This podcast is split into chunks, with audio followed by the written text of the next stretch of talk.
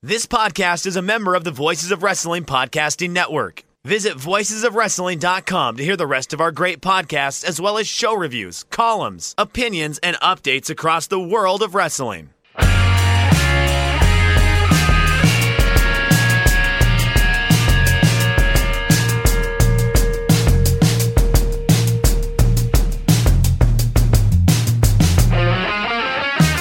So, Chris, the dirty secret is Game of Thrones hasn't been good in 3 years. I've never watched Game of Thrones. Okay.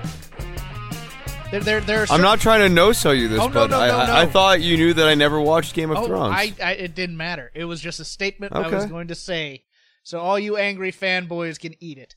I watched Lost back in the day, and I actually credit the failure of season 6 of Lost in a large amount of my jadedness towards television generally. Like, that burned out so much inside of me to have season 5 end in such a fun way and to not be paid off or to get the most generic resolution arc you possibly could when they had all the time in the world to write something satisfying. So I definitely feel for the Game of Thrones fans. I never watched Lost. I had a roommate who got angry as he spent so much time investing in it, and as it got worse. That's what got me into podcasting, actually. Lost had a big podcasting online network back in the day, and there was this website called TalkShoe where all the Lost podcasts existed. Yeah, and that is when I was like, podcasts, and this is the place you could go, and you could go on other people's podcasts real easy, because, everyone was just like, call into my podcast on TalkShoe, because they were happy to have anyone listening and anyone to discuss Lost with, and that is where I got my early chops. Yeah, and another truism about television that I will just put out there that is false. Season 2 of The Wire, not the weakest season. Season 5 of The Wire is the weakest. Season 2 is underrated. I don't think Season 2 is all that bad. Yeah, well, I think people just didn't like the fact that it was... Season 1 is so strong. White. Oh, interesting. No, I don't think that's the issue. I think that Season 1 is such a self-contained narrative that... it was going to be very hard to follow it up. So at the time, the critical reception to season 2 was, this isn't as good as season 1. And that's fair to say. It's fair to say that season 2 isn't as good as season 1. Season 1 is such a tightly wound little narrative. Yeah. But then when you start stacking it up against the rest of the series, it looks a lot better. But critics don't write about the series like that, so you still see all of this bad press floating out there from back in the day about season 2, but that's because those same critics don't stop and take a look at after season 4. I want to say season 4. Is that the one? Season 4 is where they were burying all the bodies in the apartments, right? Yeah. Okay, no, I like that one. That's a fun one. Yeah, season 5 is the one where they have this serial killer story, and it's, it's just... Oh, right, and they're in the schools, right? Mm-hmm. Doesn't a decent amount... Yeah, I found that one to be the weakest. Well, no, and actually, 4, they're in the schools more than 5. 4's in the schools. Okay. 5 is the newspaper? Yeah. Okay, yeah, I found this newspaper one to be the least compelling. Yeah. If you're ranking out The Wire by seasons, I think it's probably... Well, it's season 1. And then it's probably season 4, then season 2, then season 3 for me. And then season 5 last? Yeah. Okay. I'd probably go... See, I really like 2 a lot, just as a story. 1 is definitely the best, but... No, 2's cool. I mean, the father and son dynamic is really fun in season 2. Yeah. It's more probably my neighborhood and probably why I have such an affinity for it, but... We're here to talk wrestling because Chris has decided to make a special guest star appearance on Tuesday because we had Money in the Bank on Sunday. I watched like 2/3 of the product. I figured I have at least qualified to weigh in on this, and you can just fill me in on SmackDown. Okay. You know what? Where do we want to start first? Do we want to start with the pay-per-view? Yeah, sure. Let's do it. The overall story of the pay-per-view for me was it was good wrestling. But the logic of the moves made no sense. So I've been hearing a lot of reviews that really liked the pay-per-view because they liked the matches. But there were things that, as a television viewer, if you were watching this, should make you angry. I think people are giving it a pass because it was a noble in-ring effort, and they've just come to accept that you have to turn your brain off for logic and storytelling in some things. I'll give you an example. We had 3 matches in a row where the referees made mistakes, one of which I think was on purpose as part of the story, and it led to absolutely nothing. I found that to be really jarring. I was waiting for them to follow up on that on Monday, and the fact that that didn't come up. Did that come up at all on SmackDown? Nope, not at all.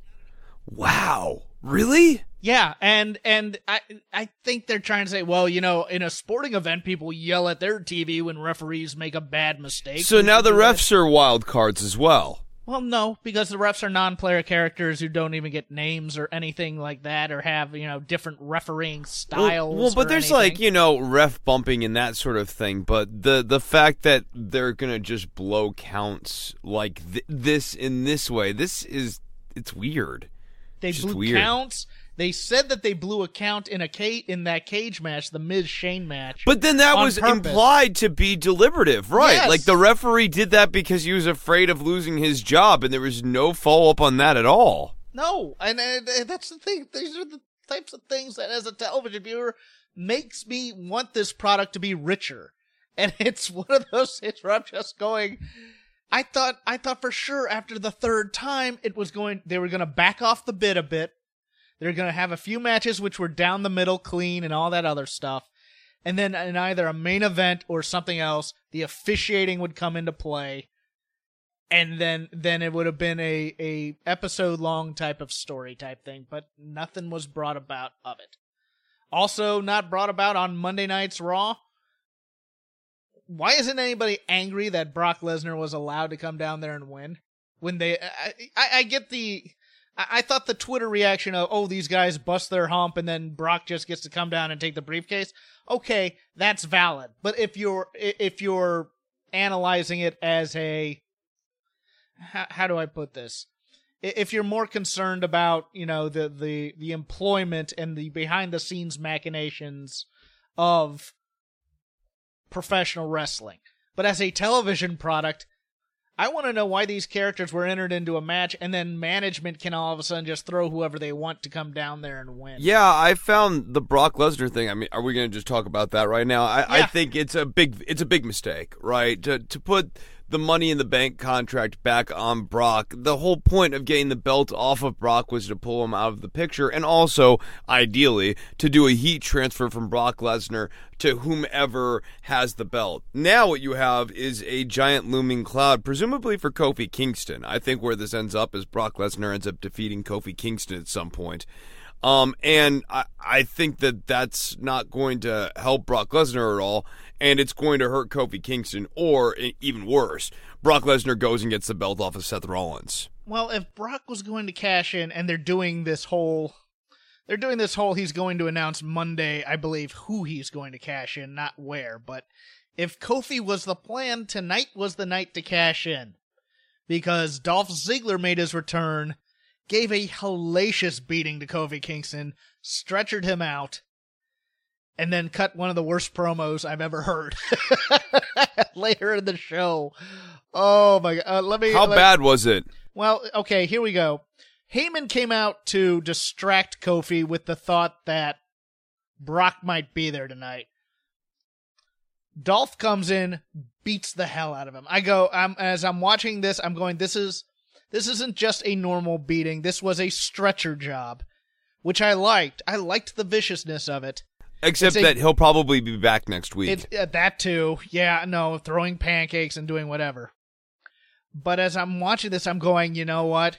If he cuts a good promo, he's born again in this company. And he comes out, and he has this voice like he's broken up, like he's almost ready to cry. And his promo is all about how it should have been me in the Money in the Bank, because when Ali got hurt, they put Kofi in and he jumped through hoops, but it should have been me. It should have been me. It should have been me. I don't mind that as a premise of a promo, but he never got to the point of why does this matter to him? What, he never personalized it. It was that whining, I got looked over again. I should have been the one here. I didn't, you know, that, and it was that kind of tonation in it. And I was just like, oh, this is the wrong beat they're playing here. They should have done it as, if they're going to make it as, I should have been the one in the Money in the Bank match, it's like, hey, where was my phone call to go into the match?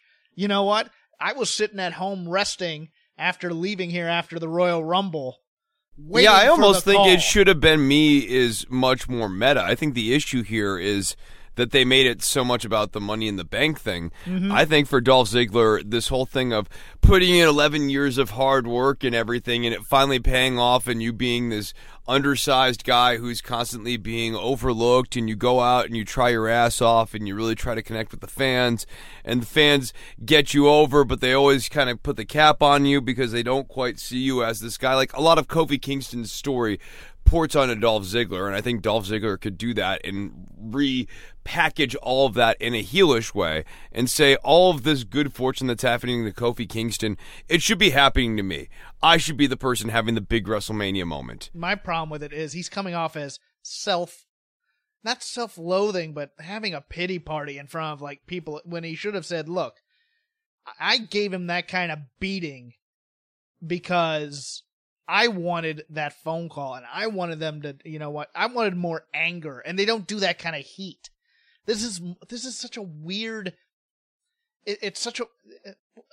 I need you to watch this, and let me know what you think. Just the promo part. Okay, sure, no, I'll follow up with you on Thursday on it. Yeah, and no, there was a nice parallel, too, because, I was thinking, man, if you really want to go in-depth, because Big E made his return to a live SmackDown wearing a knee brace. He's not going to be able to compete for a while, obviously, but he was there.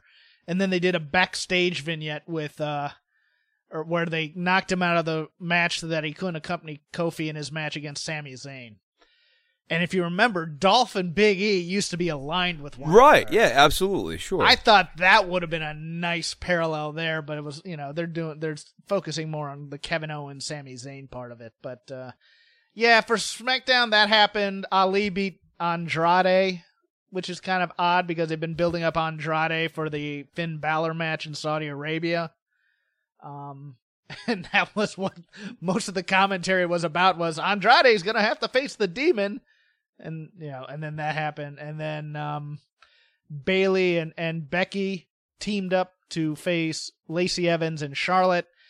But, of course, because champions have to be alpha dogs at all time, Becky and Bayley are bickering right before the match, and then after they win, right after the match.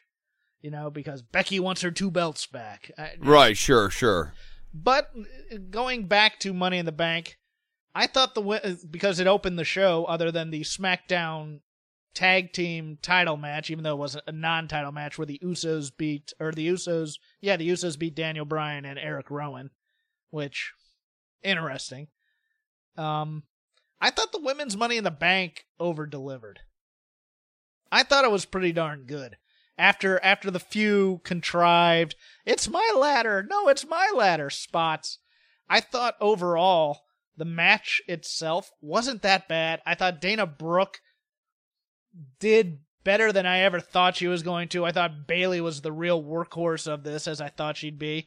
And there were a couple of amazing spots in there. The only thing that didn't register with me too much was the Carmella faking an injury, maybe not faking an injury spot, because it seemed a little bit too real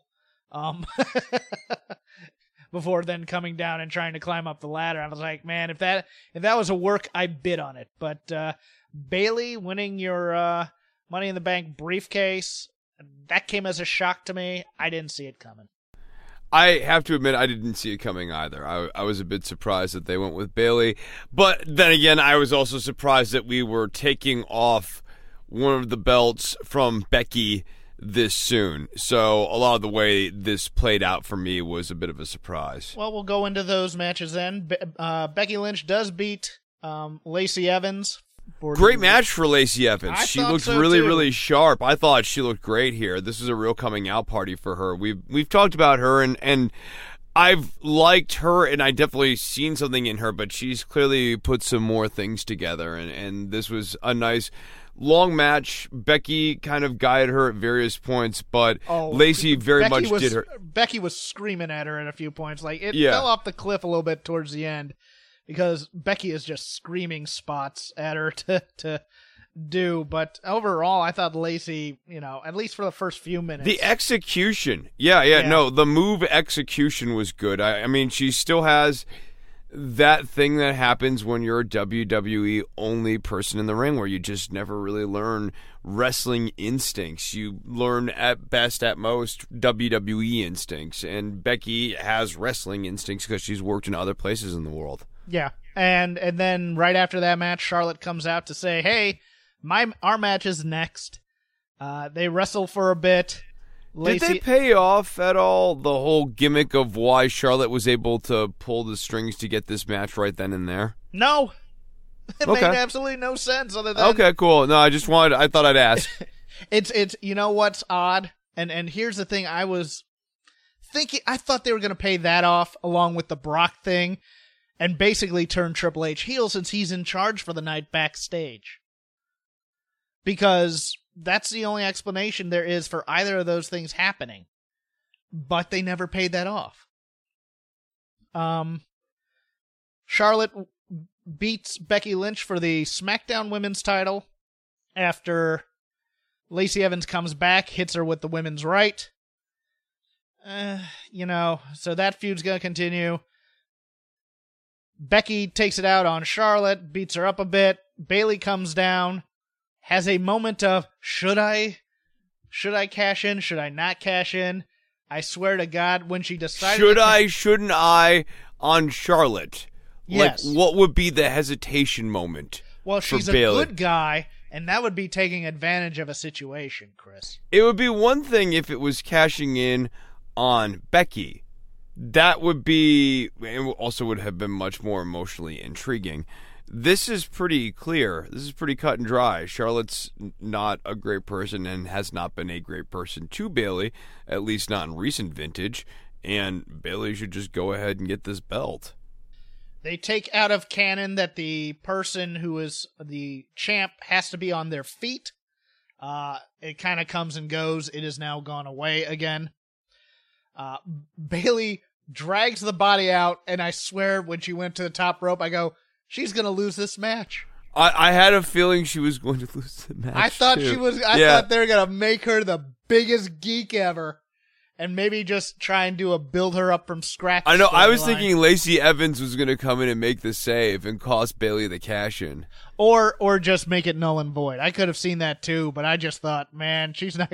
And then they gave her the title, and she came off like a superstar in the post-game celebration. I think her promo on SmackDown tonight, they're hitting the wrong beats. They know what they want, but they're hitting the wrong beats, because she kind of came out and goes, I'm past hugging now. I'm a fighting champion type of promo. Does she have a new theme song? No. Okay, so then she can't be saying that. Exactly. And of course, right before a big tag match, Becky has to say, yeah, I'm coming for your belt. Oh, okay, I hope you do. That kind of the AJ Seth Rollins type of thing that they were doing before their match. It's just like, can we lay off the alpha dog and just be friends and happy for each other, even though it might be in the worst of situations? I understand Becky wants her belt back, but this is where money would be a great motivator for people to put aside their differences and win the tag match first before they go back to bickering. We'll get to that when we get to this 24/7 belt, which I don't understand. It's a wild card belt. What's not to understand? We'll get into it. Take a wild card, turn it into a belt. Table it. Table. Okay. Table means different things in different countries. Mm-hmm. It does. What does it mean in this country? Well, it means to not do it. Right.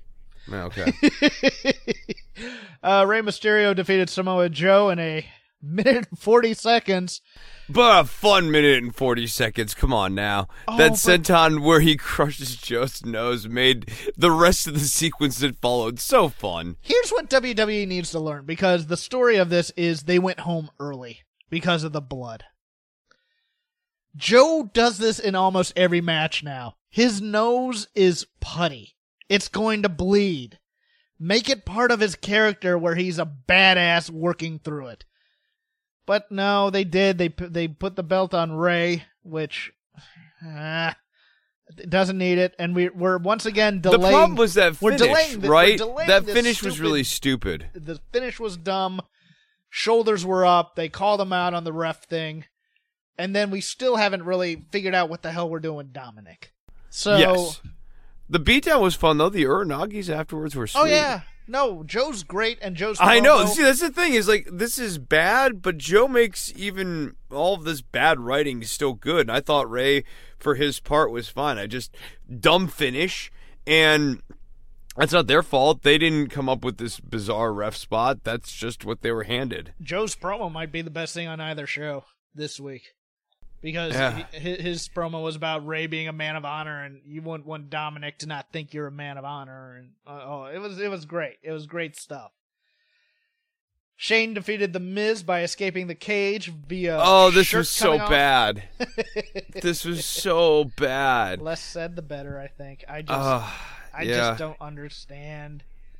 I don't understand. Look, the Miz is fine. The Miz is fine as a face, but what he needs is a heel who is a gifted hand, because the Miz is not super skilled in the ring, but can connect with the crowd, is a good baby face. He knows his gimmick. He knows how to work their style. He just needs someone like Cesaro could get good like heel face matches out of the Miz. But Shane McMahon is so like not good at wrestling that these matches die these long agonizing deaths. I didn't even care about the match so much as I don't understand why Shane has to be this powerful on TV. I don't get it. I get that he's probably the authority figure of note on both shows now. He's hiring his team of hired goons who will be the corporation. But he himself, the joy of watching wrestler versus manager type characters is to watch the manager get his butt kicked because he's not as skilled as the professional wrestler. The thing that the WWE did was they started putting McMahon's over trained talent, and now the thinking is, and the thinking's always been with Shane, that Shane is giving the other guy the rub. This is what they thought with the AJ Styles match at WrestleMania. This is what they thought with Kevin Owens. This is what they probably what they thought with the Miz. Yeah. Yes. It's amazing to me that they think this, but you know, just to plug the Patreon real quick, since you kind of brought up the wrestler versus manager dynamic, one of the matches we talked about on the Andy Kaufman episode is Jerry Lawler versus Andy Kaufman, Andy Kaufman and Jimmy Hart. They're both in the ring at the same time, and like the power dynamic that's implied is something like one Jerry Lawler punch is worth, I don't know, like 7 or 8 Andy Kaufman and Jimmy Hart style punches. Like, and so as such, Jimmy and Andy have to work together and try to gang up on Jerry Lawler, which doesn't necessarily work out for them. But like, that's the problem here with Shane. The idea that Shane can hang with the Miz, it's kind of nuts. And then there was that weird little referee spot too that they also added into this match, in addition to the weird T-shirt comes off finish. Yeah, I think it's one of those things where all of this stuff's so overcooked. If it was legit, don't bring it up. If it's not legit, have a payoff for it. That's all I care about. You know, if it was the ref literally screwing up, then Vince is in somebody's head yelling, "Complain about that," because he's angry about it. And that's not a good thing, because if it's said on TV, it's usually said for a reason. This isn't sports. This is wrestling. Okay, it's a worked simulated sports thing. Everything should happen for a reason. Yeah. Tony Nese defeated Aria Daivari. I had a real problem with Tony Nese kicking out of that really brutal Aria Daivari combination of his frog splash combined with the Rainmaker-style clothesline. Like, he did all three of his finishing moves to Tony Nese in succession. And they all looked super clean, and I just thought... Nese kicking out of all those spots really buried Aria Daivari. I mean, not buried, you know, what's burying at this point, but like that should have been a finishing combination for Daivari. I think it was to try to get this match over than it should have been. Yeah, and that didn't work, because right? This is how WWE builds drama, and we'll get into this with the Seth Rollins AJ Styles match as well. Kicking out of finishers is the drama now. Not the beatdown leading into the pin. Kicking out of another guy's finisher is the way to get the crowd excited now. And it's really kind of hurt match layout in many, many ways. Yeah, layouts, I mean, the problem with layout is that they don't think about, you know, how are you bringing stuff inside and outside of the ring? How do you make joint work and that sort of stuff interesting? And this is really on the main roster, because it feels like on NXT, they're actually pretty decent at working some of those different layouts. But on the main roster, it's just not happening. And I agree with you. This became, you do a whole series of moves, I'll kick out of it. I'll do a whole series of moves, you'll kick out of it, and then eventually we went home with Tony Nese winning, and this very boring Tony Nese title reign will continue. Yes. Roman Reigns defeated Elias, 10 seconds, fine with this. Yeah, that's fine. Seth Rollins defeated AJ Styles. Again, I liked the match overall.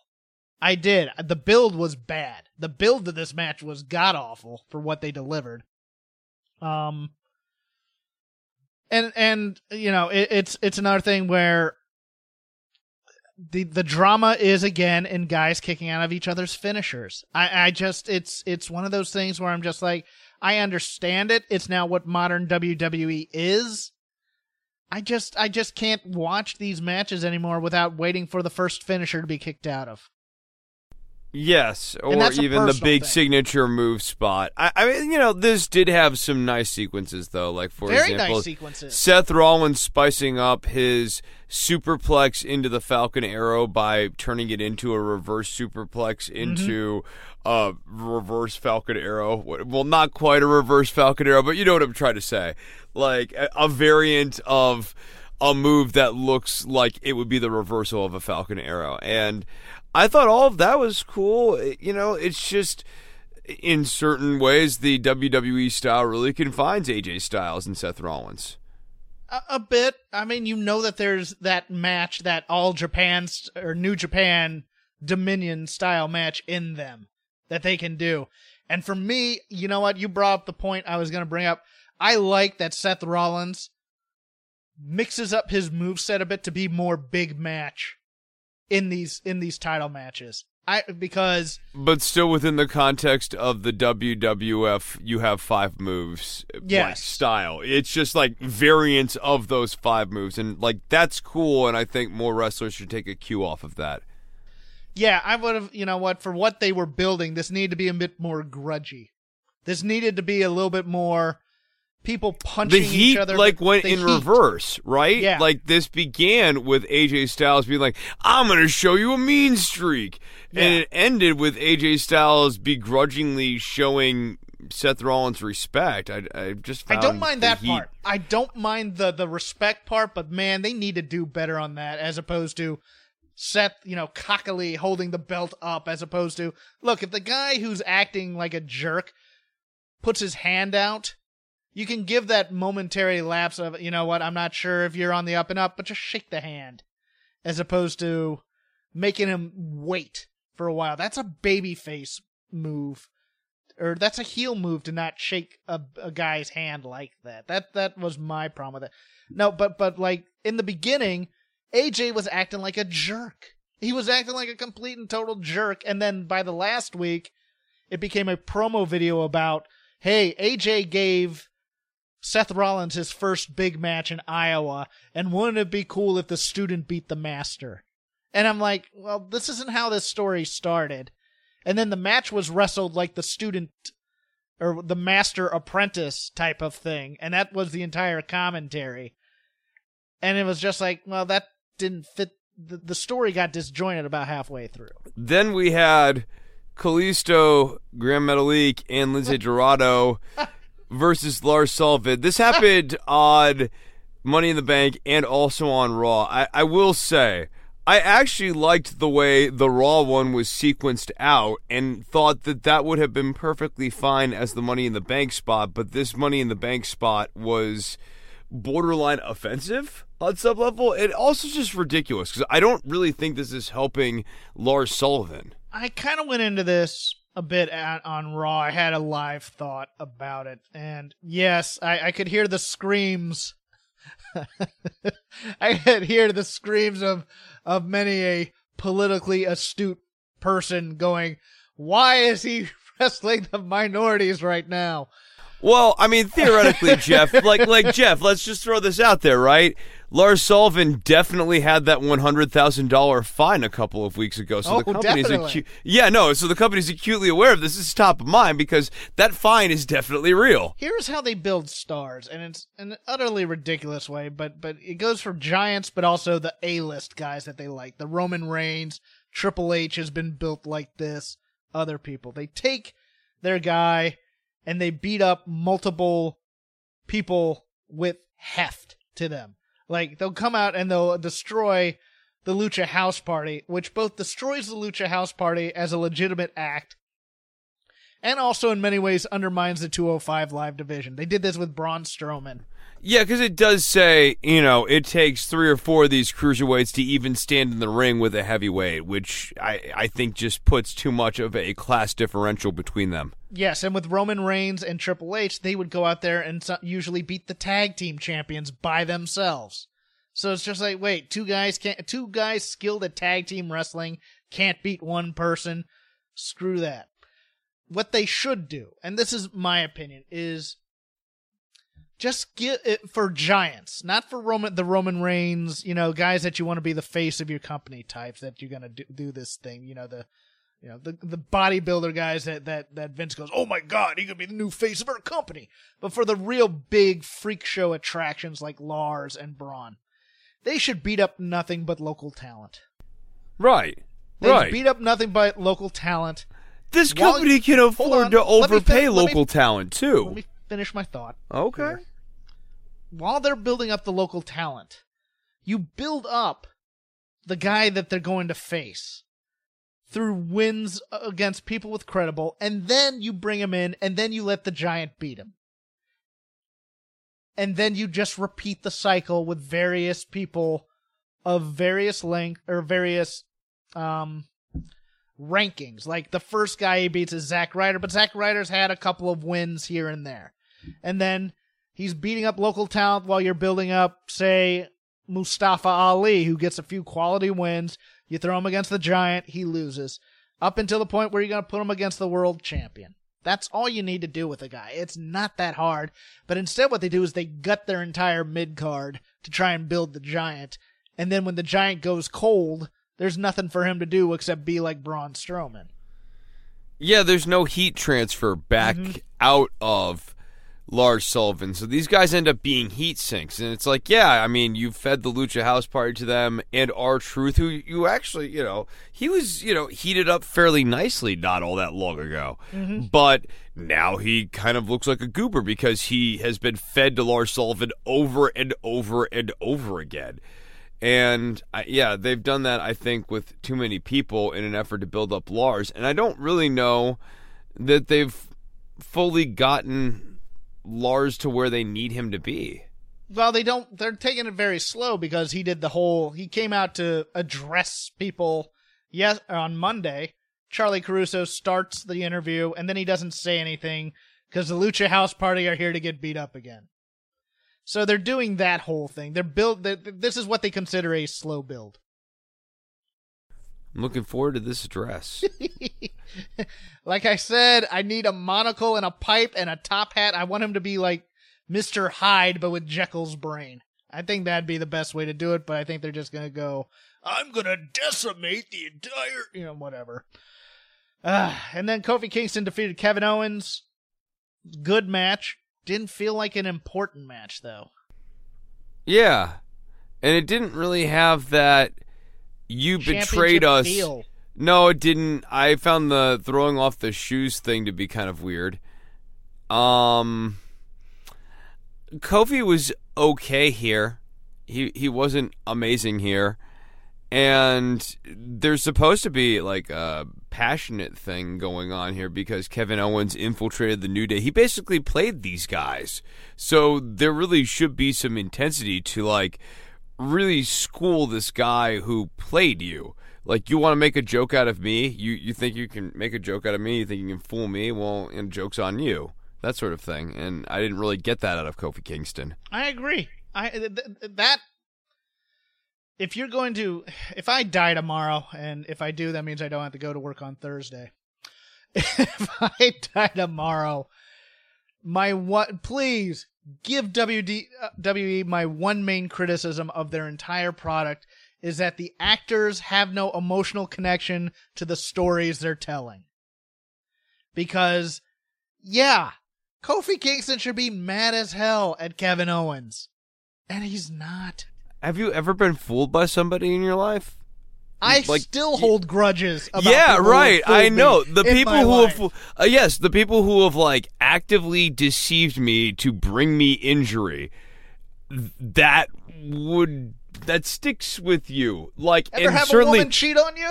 I'm still mad at that. and you would certainly be salty about it if it was just 3 weeks ago, I imagine. Yes.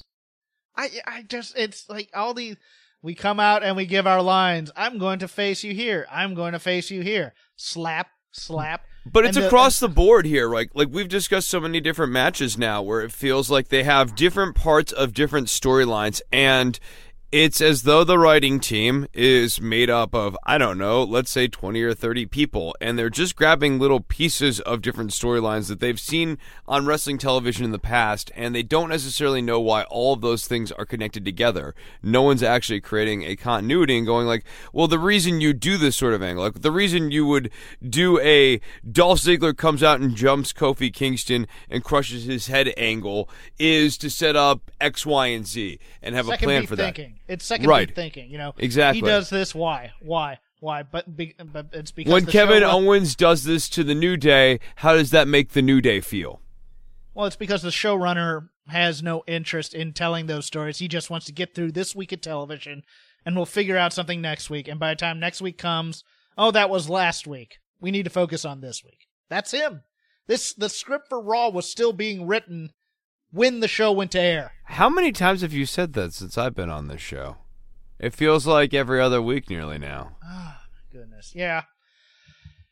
The other big announcement, well, actually, you know what? I'm going to go into a little personal news here. I was watching Money in the Bank while I was writing jokes, Chris, because I was ghostwriting for a member of the dais or I thought I was at first. For the Ric Flair roast. And then that person pulled out, or was not invited. And so I shifted over to another member of the dais. So I am working hard trying to get all these jokes written. And then Ric Flair on Monday, it's like, oh yeah, there's not going to be a roast. And I just went, that's just the perfect end after being angry at Money in the Bank and angry at Game of Thrones. Is that, I'm thinking...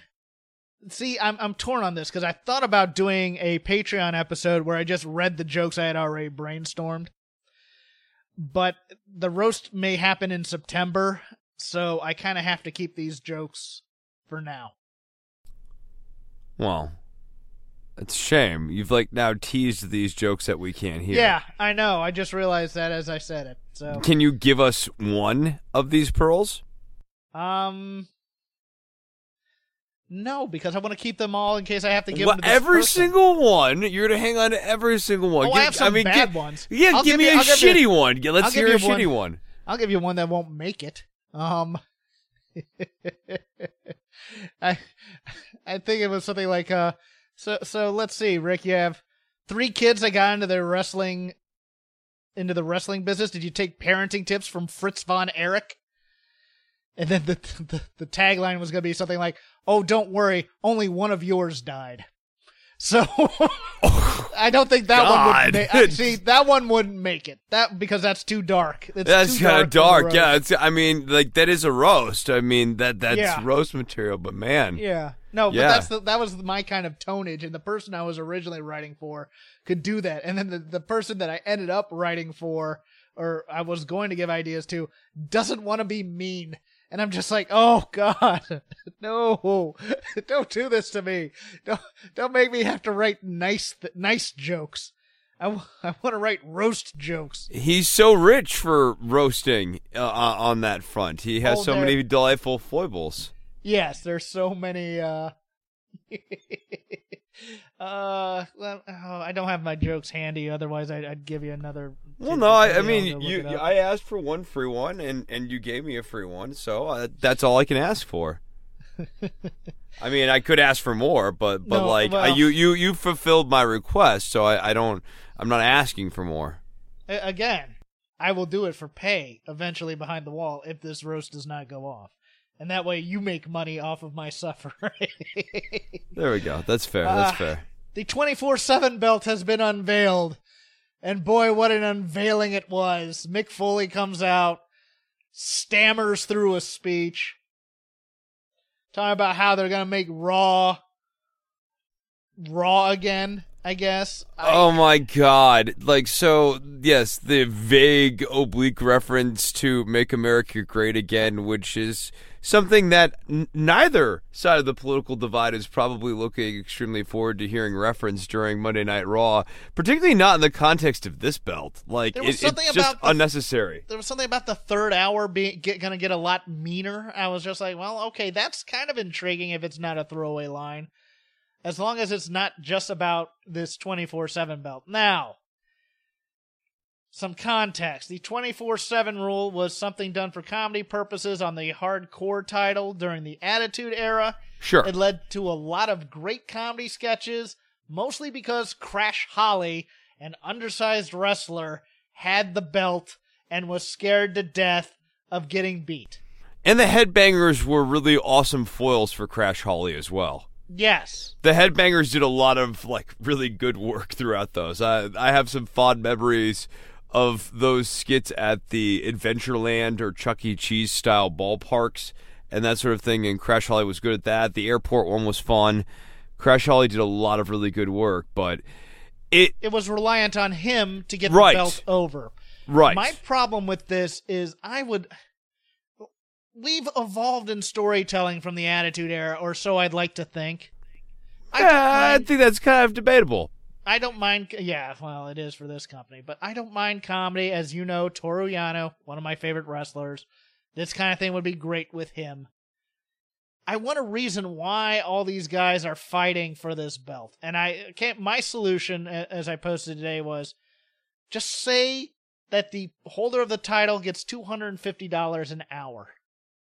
And then maybe the person who's made the most money at the end of the year gets a real title shot or something. Give me a reason why I'm watching this wackiness, which should be associated with yakety sacks every time they're doing it. But give me a reason why would you want this title belt? Yeah, exactly. Why would this title? Why would they want this title? Yeah, it's just it's ugly for one. I mean, like the color scheme on this thing. Jeez Louise. And that would also give a reason why some of the more high-profile wrestlers wouldn't be interested in this title, because it's not enough money for them to put out the effort to go after it. Hey, I'm a world. Or it has something, or it has some bearing on their current title. Like you want the 24/7 title because it gives you an opportunity to challenge for the United States title, the Intercontinental title, or even a tag team title belt if you can hold on to it for, I don't know, let's say 2 weeks. Yeah, my thing was, just give this 24/7 belt to Brock and tell him and have him say, I'll take all comers anytime, come to my farm and leave. That's how they're going to write off this belt, hopefully. I just don't want to see Robert Roode being scared of people. I think he has too much heft It was just, it's embarrassing to watch. I don't mind like the Drake Maverick types coming out of the woodwork to go after it because he has nothing to do. But I mean, you watch this cast of characters going after this title and it just screams geek. And I don't mind that so much, but I want to get, but it's like, well, this is a comedy arc with no payoff. And yes, that's the problem. If there's a movie corollary, it's when they're having, you know, the fights in Django Unchained. I feel almost uncomfortable watching these people of a lower status going after a belt that doesn't mean anything just for corporate fealty's sake. Oh, look, guys, it's a title. In the WWE, you could call yourself a title holder in our company. Now be good little employees and go down there and kill yourself for this belt. And what is the point of, you know, you're going to bring it down to NXT, you're going to bring it down to 205 Live, NXT UK. This belt's going to travel around all over the place like Robbie the Robot or something like that and get signed by all these different wrestlers. I don't see the point.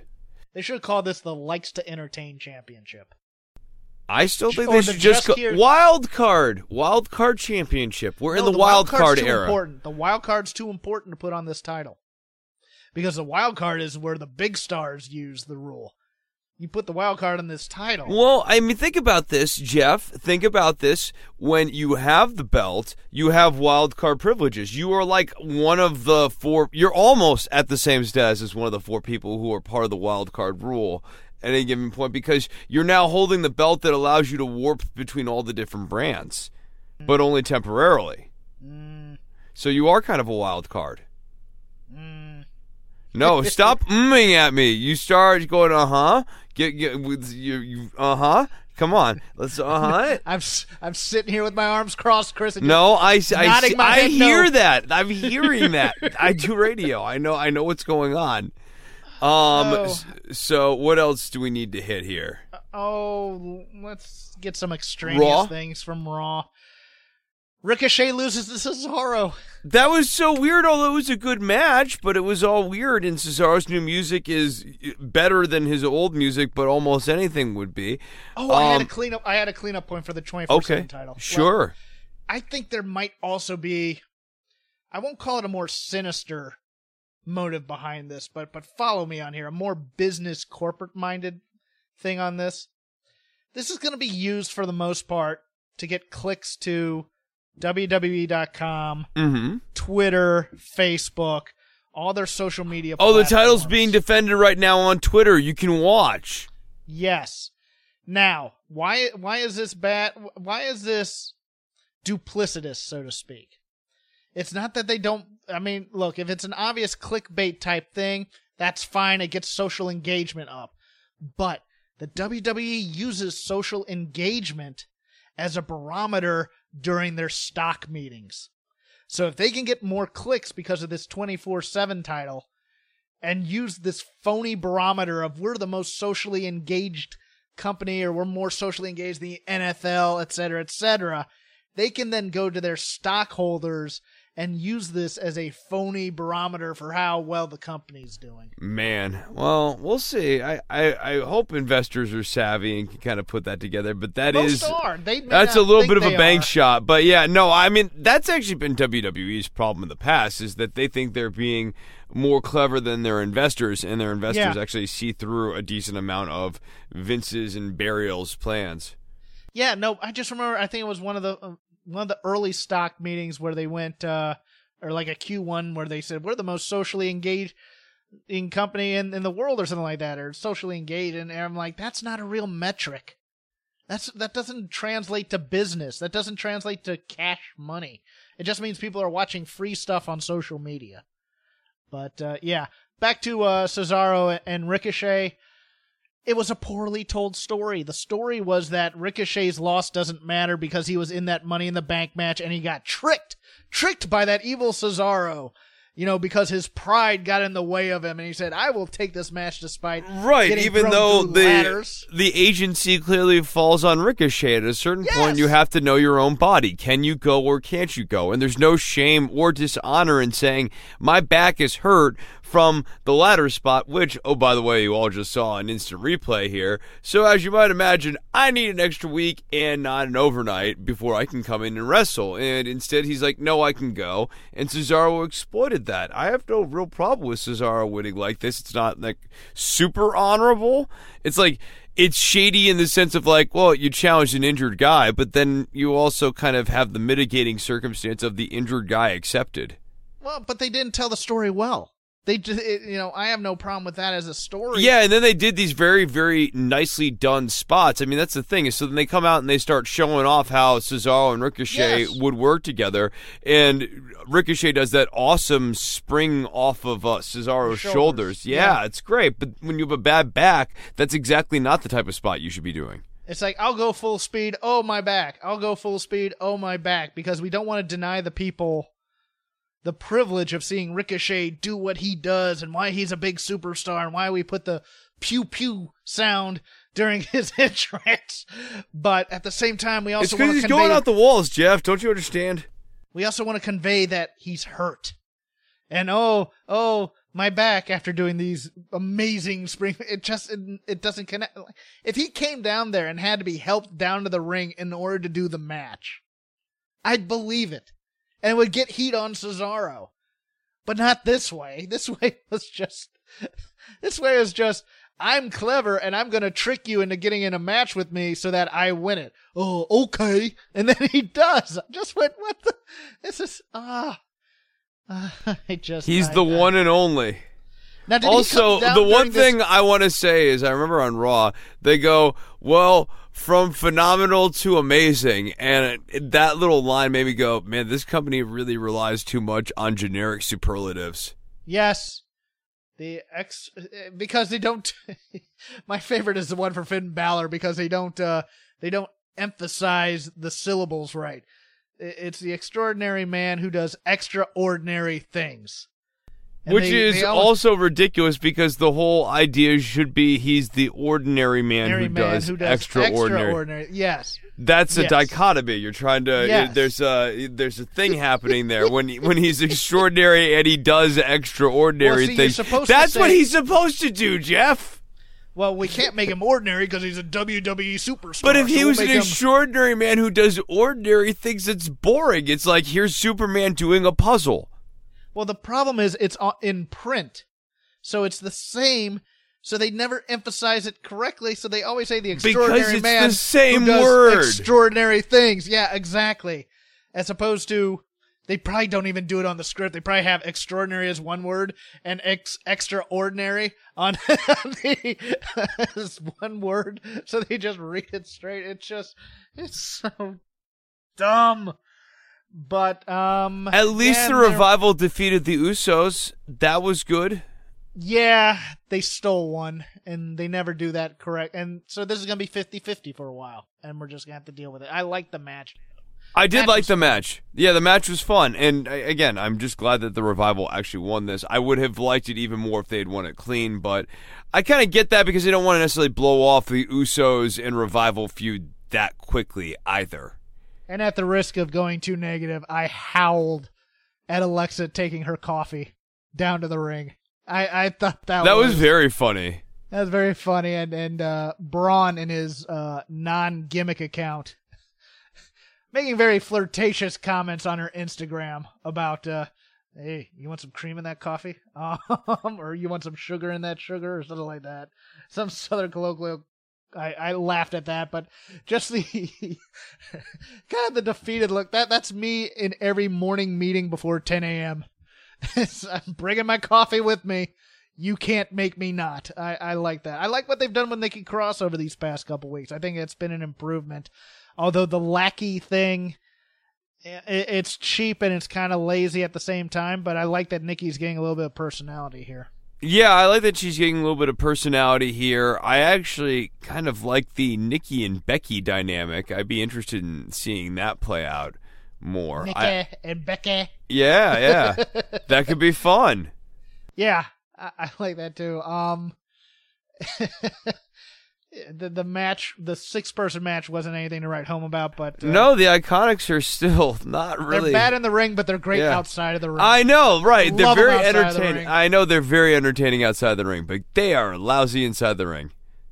Well, Billy is... Yes. No, right. Yeah, that's fair. It's mostly Billy's, stinking it up in there. Anyways, let's cut it off there, Chris. Get your plugs in. All right, don't worry, .tv. Chris Novomarino at ChrisNovembrino on Twitter. The All in the Family podcast. Go and subscribe to it on iTunes, on Stitcher. Don't worry about the government. On iTunes, on Stitcher. Jeff. You can follow me at CrapGame13. You can follow Chris at ChrisNovembrino. You can follow the show at Shake Them Ropes. I'll have more jokes on the Twitter. I just this week I came close to quitting the show again, which is a bad thing. I should Patreon.com/shake them ropes. There you go. Patreon.com/shake them ropes, where Chris and I watch old wrestling that I howl and pop like mad for, and we both seem to really, really enjoy more than the current product. Let's do that this weekend.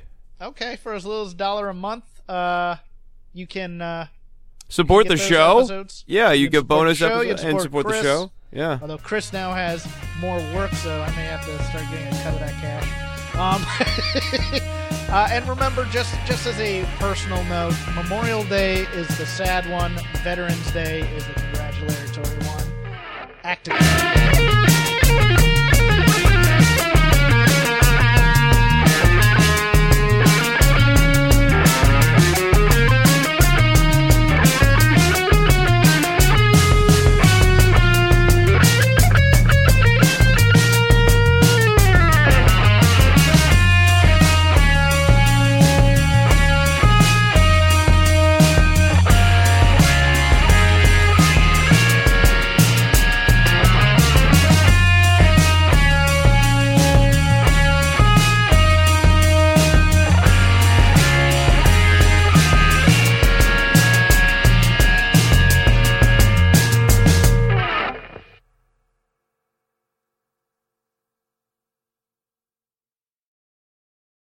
What's so special about Hero Bread's soft, fluffy, and delicious breads, buns, and tortillas? Hero Bread serves up 0 to 1 grams of net carbs, 5 to 11 grams of protein, and high fiber in every delicious serving. Made with natural ingredients, Hero Bread supports gut health, promotes weight management, and helps maintain blood sugar. Hero also drops other limited edition ultra-low net carb goodies like rich, flaky croissants and buttery brioche slider rolls. Head to Hero.co to shop today.